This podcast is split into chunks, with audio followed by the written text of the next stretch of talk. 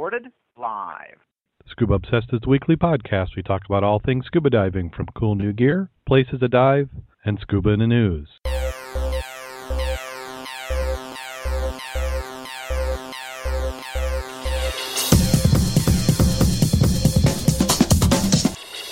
Scuba Obsessed episode 121 was recorded live June 28, 2012.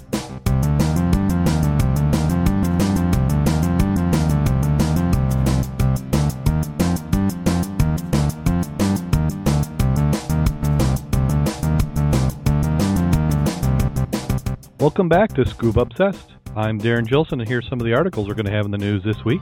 If I can find my link. Here's some of the articles we're going to have in the news this week. Beach is sick, sea rises faster in the east, and then some salvage photos. But before we get started, I'd like to introduce my co hosts, but this week we're running a little low. Jim Schultz is on the East Coast diving, getting some diving in, and also visiting family. And Mac wasn't sure if he's going to be able to make it on time, so this is going to be another solo episode. So stay with me a little bit, and we'll try and make it worth your while. And we'll jump right on into the news. So the first article up was posted in USA Today, and it's an article that we get every year. I think it's mandatory requirements that they need to tell us how bad the swimming water is or what's going on with the beach. But as divers, we're always in the water, so it's good to keep up on this. It, I believe, it directly relates to the quality of the water and how we're taking care of the water. By what do I mean by that? Is how we're treating it. It says, "Could your favorite beach make you sick?" And they've listed 10 beaches that are having water quality problems last year and wondering if it's going to happen this year. They said bacterial contamination from stormwater runoff and sewage helped make 2011 one of the worst years in more than two decades for health related closings and warnings at U.S. beaches. This is according to a major environmental group. The Natural Resources Defense Council annual assessment released this last Wednesday analyzed government data from 3,000 testings along locations nationwide. It found that water quality among America's beaches remained largely stable last year, with 8% of the water sampling samples violating public health standards, which was pretty close to what it had been the year before. There were 23,481 closings and advisory days in 2011. And that had been the third highest level uh, since they had been recording, which started in 1990. That represented a 3% drop in 2010. The Great Lakes region had the highest violation rate of beach water standards, 11% of the samples in 2011, while the Mid Atlantic's Delmarva region had the lowest, with 4%.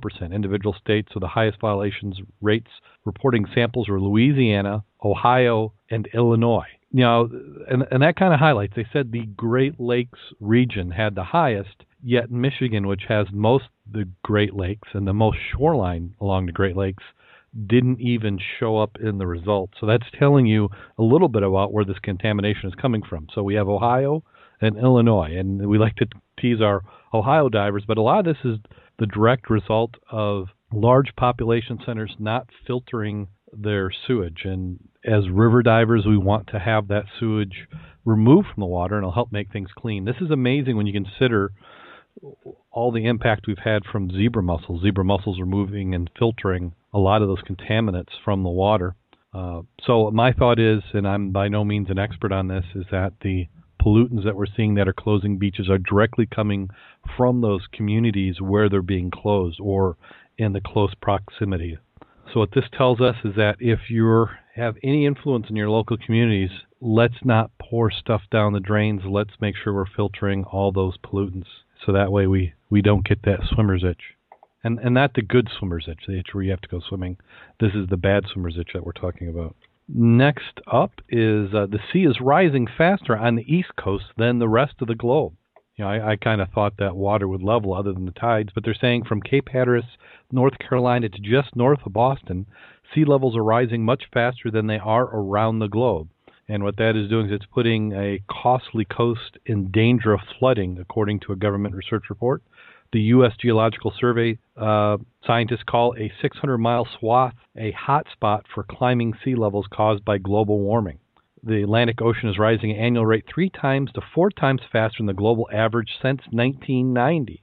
It's just not a faster rate, but a faster pace, like a car on a highway, jamming on the accelerator, says uh, the study's lead author, Asbury Sallenger. Oceanographer at the agency took sea levels starting in 1950 and noticed a change beginning in 1990. Since then, sea levels have gone up globally around two inches. But Norfolk, Virginia, where officials are scrambling to fight recent flooding, the level has jumped by 4.8 inches, the research has shown. Philadelphia went up 3.7 inches. In New York, it was 2.8 inches. Climate changes push up sea levels by melting ice sheets in Greenland and West Africa because warmer water expands. Computer models have long had projected higher levels along parts of the East Coast because of change in ocean current from global warming, but this is the first study to show that it's already happening. And the study goes on and on and on a little bit uh, further. What would be interesting is if they would do some measurements and I'm sure they have the capability to do this from satellites and make sure that you know water could be higher, which you know they're saying with currents. You know, that I'm I don't know. I mean, I guess that's possible, but I know in the Great Lakes what we've had, and we've covered it a few times on the show, is that the land is actually rising in some spots and lowering in others. And this tilting of the Great Lakes, uh, like Lake Michigan and Lake Huron, has caused part of the lake to get deeper and other parts of the lake to rise up, which is actually what's making it get deeper. The ice from the glacier used to be on part of Michigan, and that melting and going away released a lot of weight in the land. So it is now causing that to rise, and when you rise one end, the other end just gets a little bit deeper, or, or the water flows down into it. So it makes me think if that's happening in the Great Lakes, then why couldn't that be a possibility? What's happening along the East Coast? But they're scientists, so you know, give them, give them a little bit of money in a, another year, and we'll we'll have a different answer. Uh, this next article is uh, kind of in the, the local territory, not exactly scuba diving. The uh, a uh, older sister to the Titanic has been welcomed home to Ontario after nearly five decades away. The 107-year-old SS Keewatin, considered the oldest sister to the Titanic, returned to Port McNicoll, Ontario, uh, this last Saturday. And the reason why I brought this up is uh, I grew up around the Keewatin. Uh, if you've been, if you've ever been to the Saugatuck Douglas area of West Michigan, they had a, this cruise liner, the SS Keewatin, was uh, you call it docked, but really it was it was grounded. It had been pulled into the shore, and the the soil and uh, river sediments had built up around it. But it was essentially a floating museum, a steel-hulled uh, passenger liner uh, it was available. You go and take tours on it, and it was actually pretty well maintained. Uh, I've been out on it a few times over the years, but after uh, 50 years there, docked in the Douglas side of the river, they pulled it out. And last year, if you remember, when we were talking about leaving out of Saugatuck, you could see where they had some uh, tugboats and, and things in the area, but uh, they had to do a lot of dredging. A significant amount of the money it took to move her was to deal with the dredging from there. So glad that she went to a good home, uh, but I'm also feel a little guilty that I would like to actually have seen her on the bottom of Lake Michigan uh, for scuba diving, but uh, I guess she's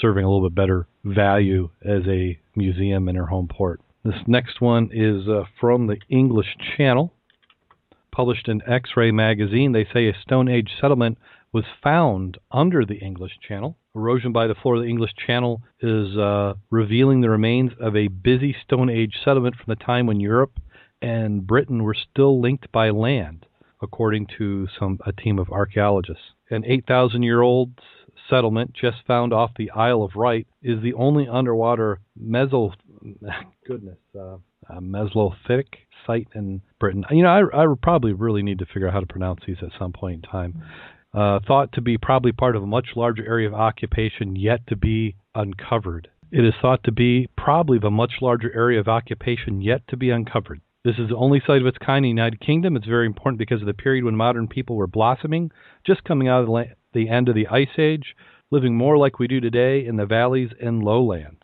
And this is uh, according to Garry Momber, director of the Hampshire and Wight Trust for Marine Archaeology, which led the recent excavations, told Live Science in an interview. As the climate begins to warm up near the end of the ice age, about 10,000 years ago, people were moving into northern Europe and settling down in the many river valleys left behind by melting glaciers. So I'm looking forward to uh, seeing some details. Let me click on the, the photo here. It's uh, it looks a little bit, I'd have to say, like uh, low vis river diving.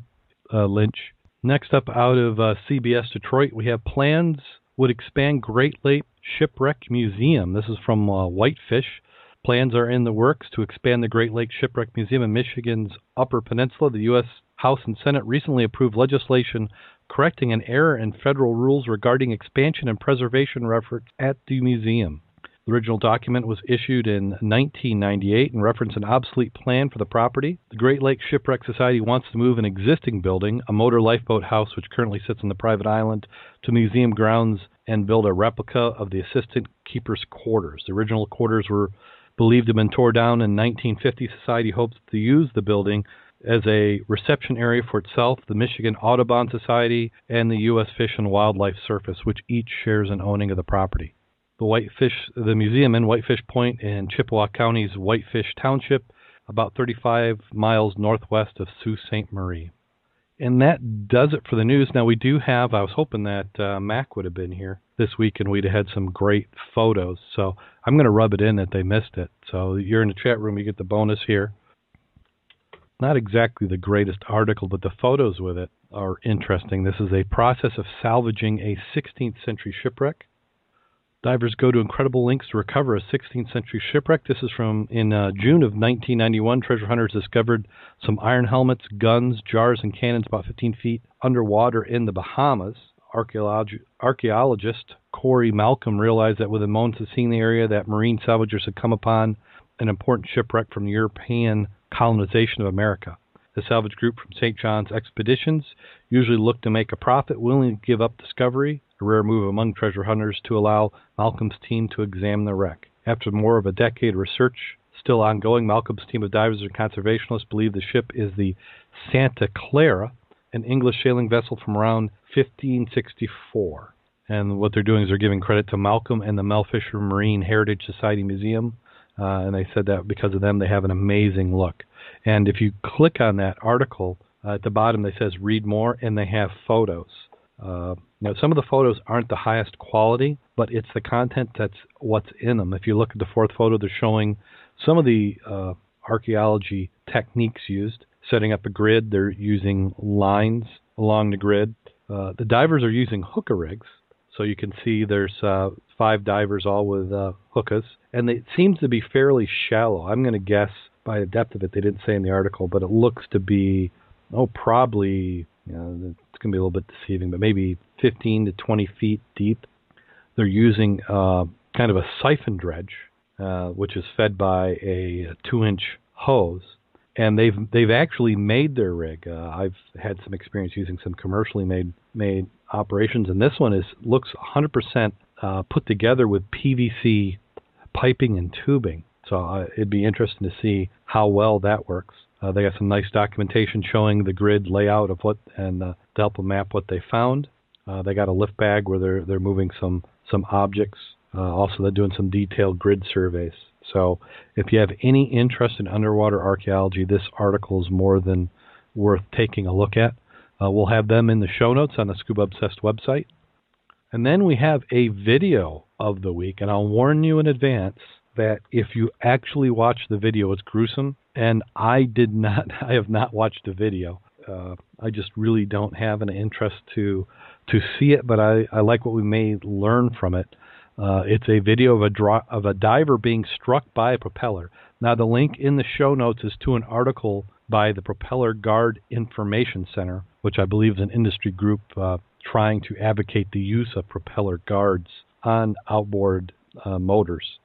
So if you if you click on the link, you're going to be safe. It's not going to force you to see anything bloody, but uh, you're going to see the pictures of a man, and it's not going to turn out well. Uh, it says a diver was struck by propeller caught on underwater video. This occurred February 13th, 2012. A male Ukrainian tourist and friends were snorkeling off City Shram Hotel in uh, Sharm el Sheikh, Egypt, which is where uh, Dive Bunny Claire is an area of the Red Sea known for divers by divers for its crystal clear water.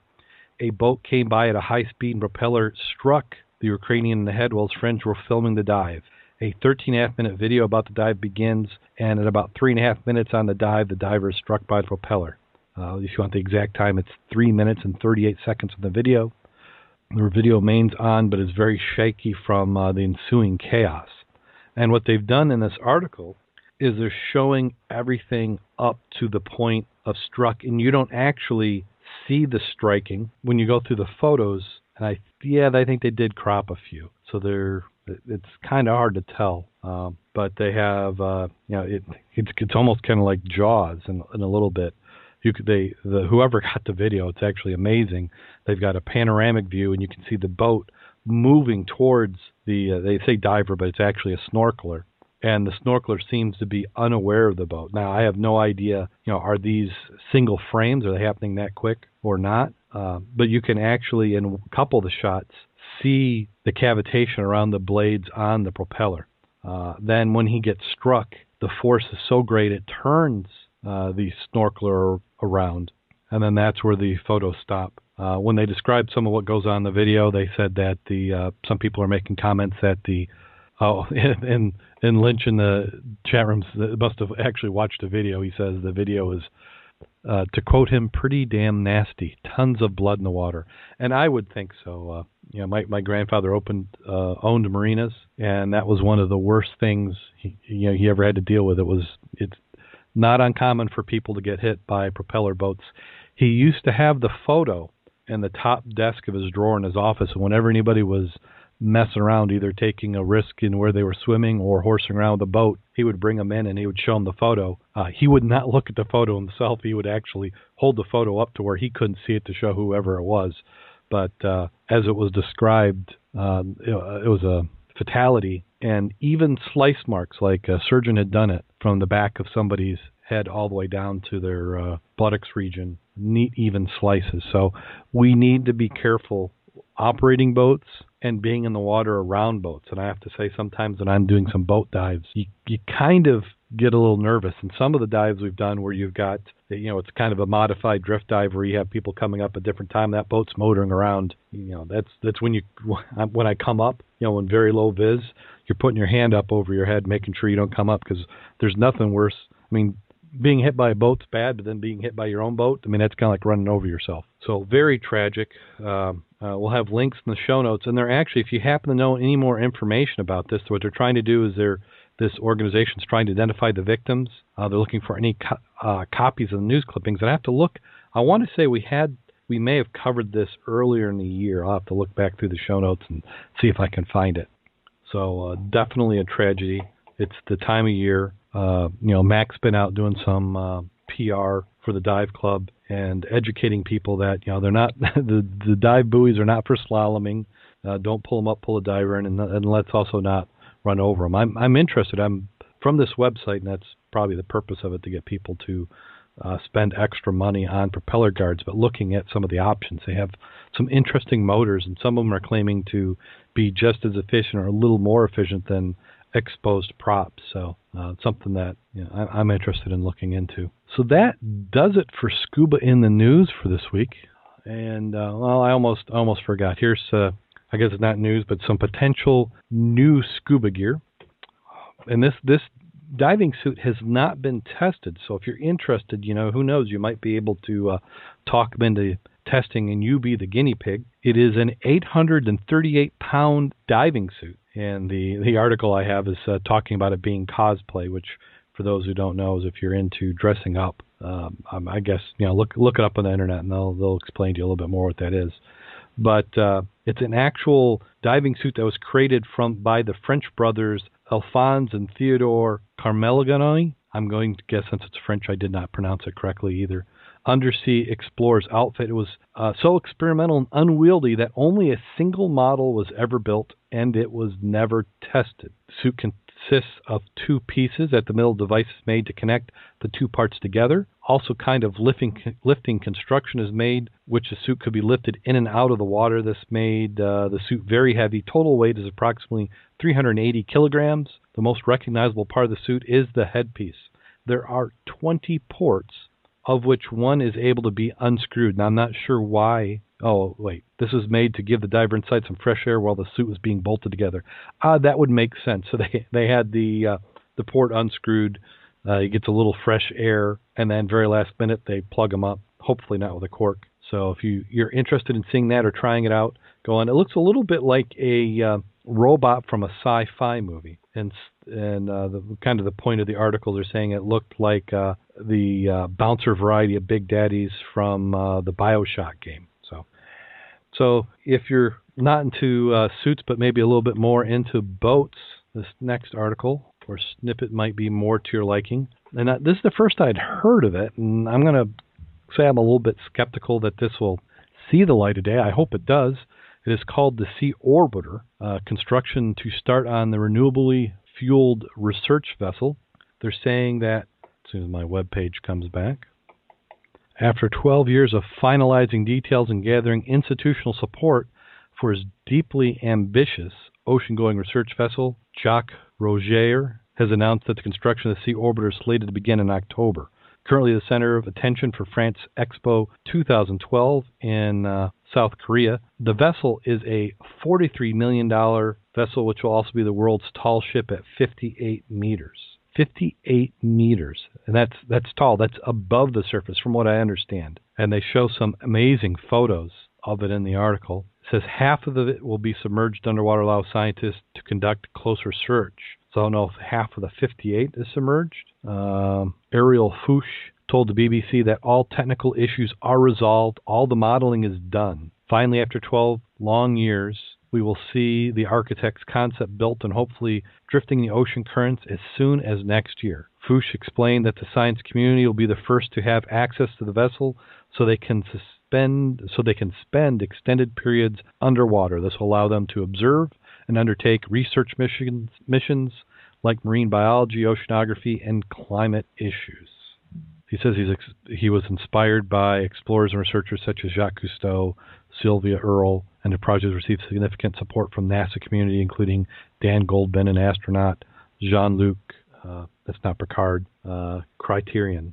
It's going to be using wind, solar, and wave energy to power the vessel. The Scuba Orbiter team is working with researchers from the European Defense Space Systems conglomerate to create a biofuel that will produce most of its energy. You know, I, I hope this works because I miss not having a show on TV like the Undersea World of Jacques Cousteau, which is what originally got me interested in water and scuba diving.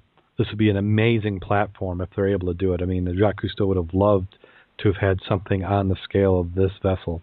Um, what what I'm concerned about is just it has so many promises of what it's going to be able to do. If they can do it, it's going to be amazing. But sometimes you you wonder if they almost shoot too far. So we'll see.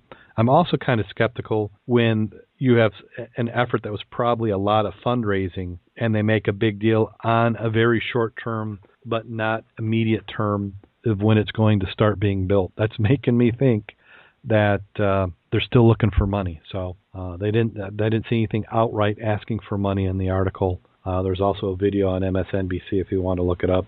But absolutely love to see one of those. I'd love to see like maybe a smaller version in the Great Lakes. I think there's a lot we can learn about the Great Lakes as well.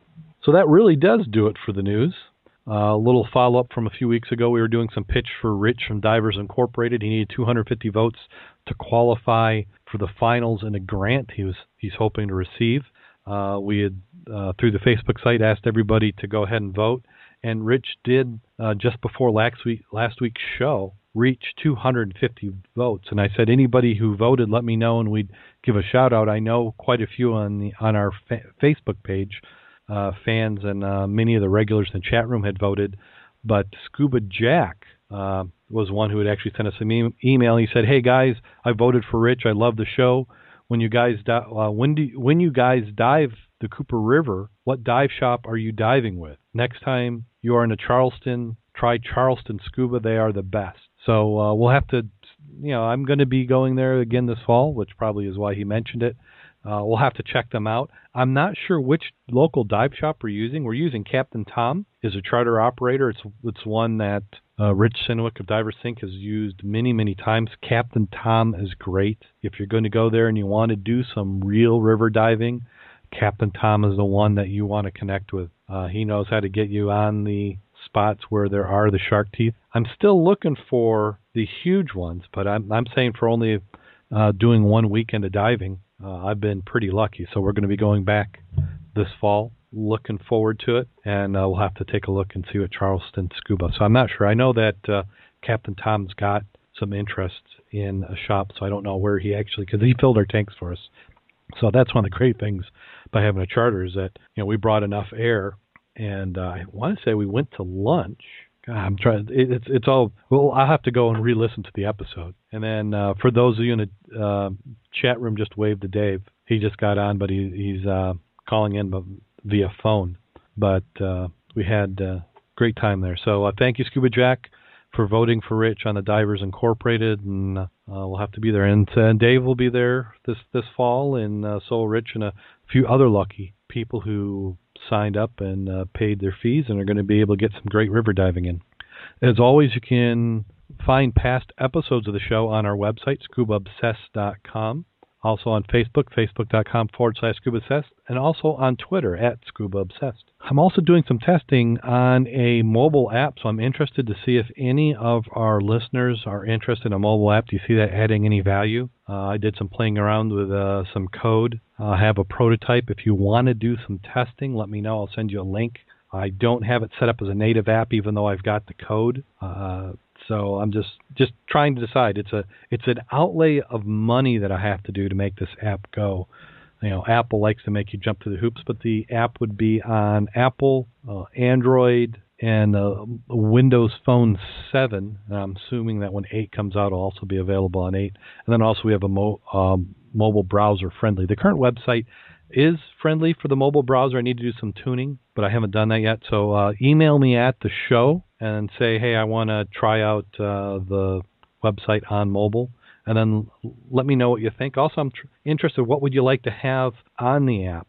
Um, right now, I've got uh, you know all the past episodes, all the news feeds, the post for the show, also the Scoop It news feeds. But I do have to spend month um, monthly money on the app they have an option where you can try and recover it with ads, but I don't think I'm going to go the the ad route. At least the ads through the the company doing the mobile app, because quite frankly, it's annoying. So what I, I think we'll do is we'll, if we do it, we'll give the app away for free, and then we'll probably do a little bit more pushing for some uh, financial donation to, from listeners, or just buy a bunch of uh, scuba obsessed paraphernalia, bling bling, swag, what have you, with scuba obsessed on it. I'm I am still working I actively working on it every week, but you know, between diving and yard work, I haven't been able to get to it. But we'll be having some. Uh, I've pulled the tank stickers off. I heard that those weren't working well. So what we're actually going to do is do bumper stickers, and so you'll have uh, three tank stickers on what is a bumper sticker uh, size, and you just cut them apart and use them as tank stickers. And maybe someday I'll get fancy and we'll get some die cut or something like that. But uh, let me know what you want. We also had some requests for some T-shirts.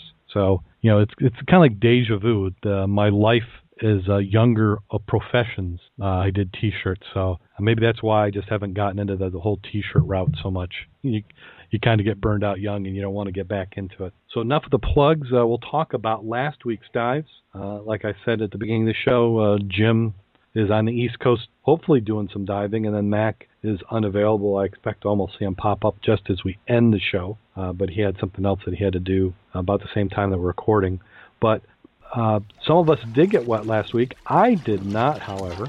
So I'm going to live vicariously through Mac, and since I don't know exactly what he's going to say, I get to make it up. So, and if you want to fact check me or double check, you can always visit the Mud Club website at mudclub.scubaobsessed.com and uh, you can see a little bit more of the diving. It's looking like the probably the big diving he did, unless Mac had snuck away and done some that we didn't know about, was the St. Joe River and Niles. And if you remember the last dive we did there, which was in the fall last year, but not nearly as late of the fall as that we had normally done, we had some heavy rains in the fall, and we just did not get a chance to get back. And then the spring, which we normally would have gotten back, I, I can't tell you what happened, but we didn't get back into it. But uh, it was a warm, sunny day. He said uh, they had toasty water, and you got to remember, Max, uh, his river diving wetsuit is leaking. So when he says it's toasty, it probably actually was. Visibility was five to eight feet, which is pretty good. I'm surprised it wasn't a little bit better, but we are in the springtime and people are fertilizing. Uh, the only thing that's helping us on that aspect is we're not having a lot of rain, so we don't have the uh, storm sewers flowing into the river uh, but you do have the sun and the algae uh, working against you on that. Uh, he we talked about a box last year, which at the very end of the dive, and I think I was diving with Mac. Uh, we determined that it was a looked like a old style pickup truck. He's gone back and verified that is it, it is indeed an old style pickup truck. Um, he said he uncovered the front and located what appears to be wind vents. I'm gonna. I wish he was here so we could ask what that was. He probed the front but cannot detect an engine. So that is somewhere for the next dive. Uh, both times uh, he was exiting to the pier, which meant that he used you know two tanks. He had visitors waiting to see what he had collected and offering to tank things that he didn't want. So and then the uh, as always when you visit the website, make sure you click on the treasures button on the Mud Club website and see what great stuff that um, Mac and the other Mud Club divers have brought up. Now, one thing I have to say is that they've got. Oh wait, he's been back. There's new photos. yes, he's been back. So there's uh, either that or you just waited and, and uh, posted the photo a little bit later. Because last time I looked, there was only one photo, so now I've got to drool over the second one. So the first photo, which is which is what I saw. You know, I've personally taken two or three, I call them inkwells. You know, the old type of uh, split fountain pen that was probably used in, uh, you know, all the way up to the, uh, you know, 40s and 50s. You know, before, you know, modern technology and we had the ballpoint pen or felt felt markers, inkwells, and I have found a lot of inkwells, and Mac has even found some more inkwells on the site. Uh, we have the proverbial uh, required beer bottles. You've got wine bottles, uh, some uh, cream jars, and there's quite a different variety of age. He's got some uh, some of the same weights that I have found. They almost, I would say, be handmade, but somebody tells me that those little older ones. I, I need to take some of that stuff into a collectible shop, to see if they're actually worth anything. And then the second photo, he's actually got some blue glass. Uh, I'm going to say those are weights, but they almost look like they could be coins. I'd be a little jealous if they are. Uh, he's got a tape measure, some frosted glass. So, uh, and you know, it's it's an older style cream bottle. I haven't. I mean, I've seen pictures of these, but I haven't actually seen one in a while.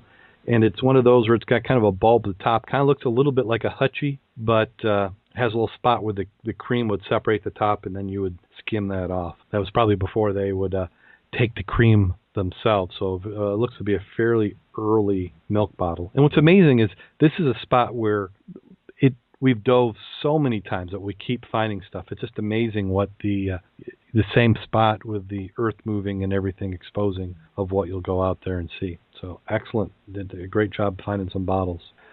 And that brings me to where we talk about dives this next week. I just got a call before the show, uh, Captain Bob telling me that uh, he he wanted to get some diving in this weekend. So Bob, Kurt, myself are definitely going to get some diving. We're probably going to head to Michigan City, Indiana. Uh, we're talking about diving the uh, the South Bend, and then maybe hitting one. Did I say South Bend or is it Muskegon? I'm sorry. I believe it's a Muskegon. I'm I'm getting scatterbrained now.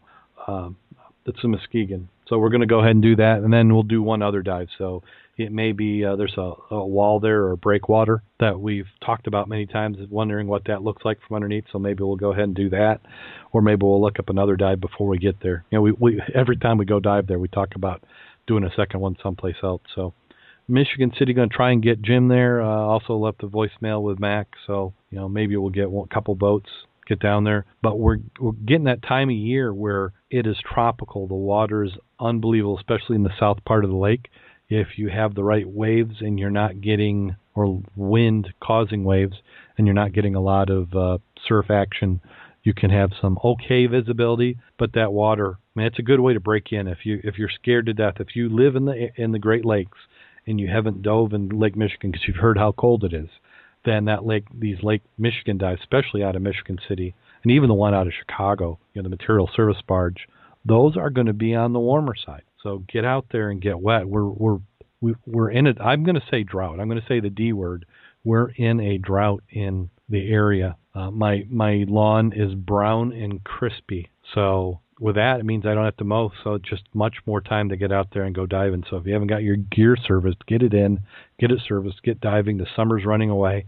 I know we're what probably a week in the summer, but we've got that holiday coming up, that Fourth of July. It always seems like when you hit that Fourth of July, that summer is starting to go to the end. Remember, you're going to have to do uh, all sorts of things. You got some family obligations. Somebody's probably got a birthday or a wedding you're going to run out of weekends if you don't get them planned. Also, uh, make sure you get your bucket list in. Make your plans for what you want to do this year, next year, in your lifetime. You certainly must have a top 10 list on your bucket list. Uh, when you get that, go ahead and send it to me, and I'll send it to Rich at Diver Sync. He's going to do his uh, maybe his next podcast, but we want to hear about what your bucket list is. And uh, Rich has requested, and I think he's going to talk about it soon. Uh, if not this next week, then maybe the the week following. So get some dives planned. If you haven't, if you're not a scuba diver, now's the time to get training, and that's that's why you know. Uh, you know, Dave isn't in the chat room right now because you guys are wearing him out, which is a good thing. He needs to make hay when the sun shines, and you teach scuba classes when people want to learn. So get out there, get in the classes. It's much more fun with a big group of people. Get started. You know, if, you if you're afraid to go by yourself, find a friend, make a buddy diver at the same time. Get out there and get some diving in. We're just having some beautiful weather. I've I've had more great days on Lake Michigan this year, I think, than the last two years put together. So we're we're just hitting some great great weather. Bad for farmers. Feel sorry for my farmer friends, but great for scuba diving. Looking forward to seeing what that viz is this weekend. So uh, it's planning on Saturday, but maybe Sunday. We'll just have to see. We're going to get in some some diving. So uh, thanks to everybody who came into the chat room for this week. Uh, next week, I hope to have a fuller crew. I think Jim is also off next week, but I expect Mac to be back. Uh, also, try, uh, it's about time I, I round up some some guests for coming up episodes. So we're going to beat the bushes, get some guests. If you have some somebody you'd like to hear us interview, let us know. Some uh, topics you want to hear about, don't be afraid to let us know. Um, some jokes, go ahead and send us some jokes. So, and then as always, remember those five star reviews. Absolutely love those. But without any further ado, we're going to get to that time of the show that uh, many dread, and you know you can hit cancel now and and exit out, and then that way we can talk about you at the end of the show. So here we go. Ole the old diver and his wife, Lena, lived on a lake in northern Wisconsin. It was very early winter, and the lake had froze over. Ole asked Lena if she would walk to the frozen lake to the general store to get him some smokes. She asked him for some money, but he told her, nah, just put it on our tap. So Lena walked across the lake, got the smokes at the general store, then walked back home across the lake. When she got home, she gave Ole his smokes and asked Ole, You always tell me not to run up the tab at the store, but why didn't you just give me some money? Ole replied, Well, I didn't want to send you out with some money, and I wasn't sure how thick the ice was.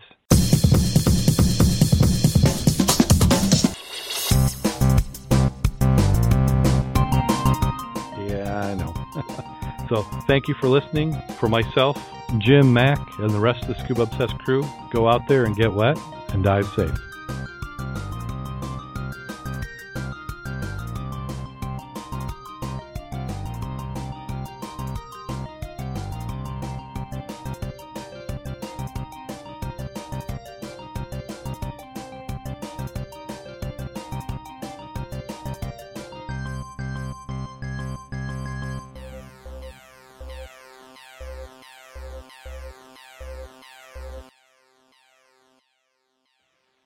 Recording has been completed.